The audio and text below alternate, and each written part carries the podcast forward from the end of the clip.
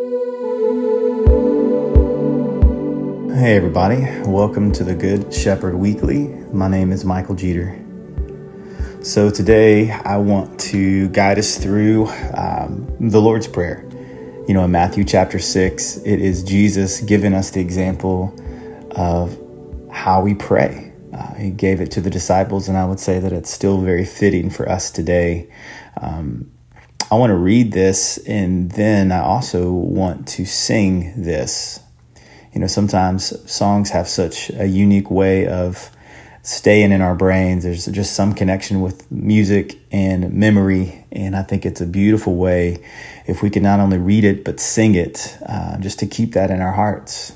So let's read Matthew chapter 6, starting with verse 5.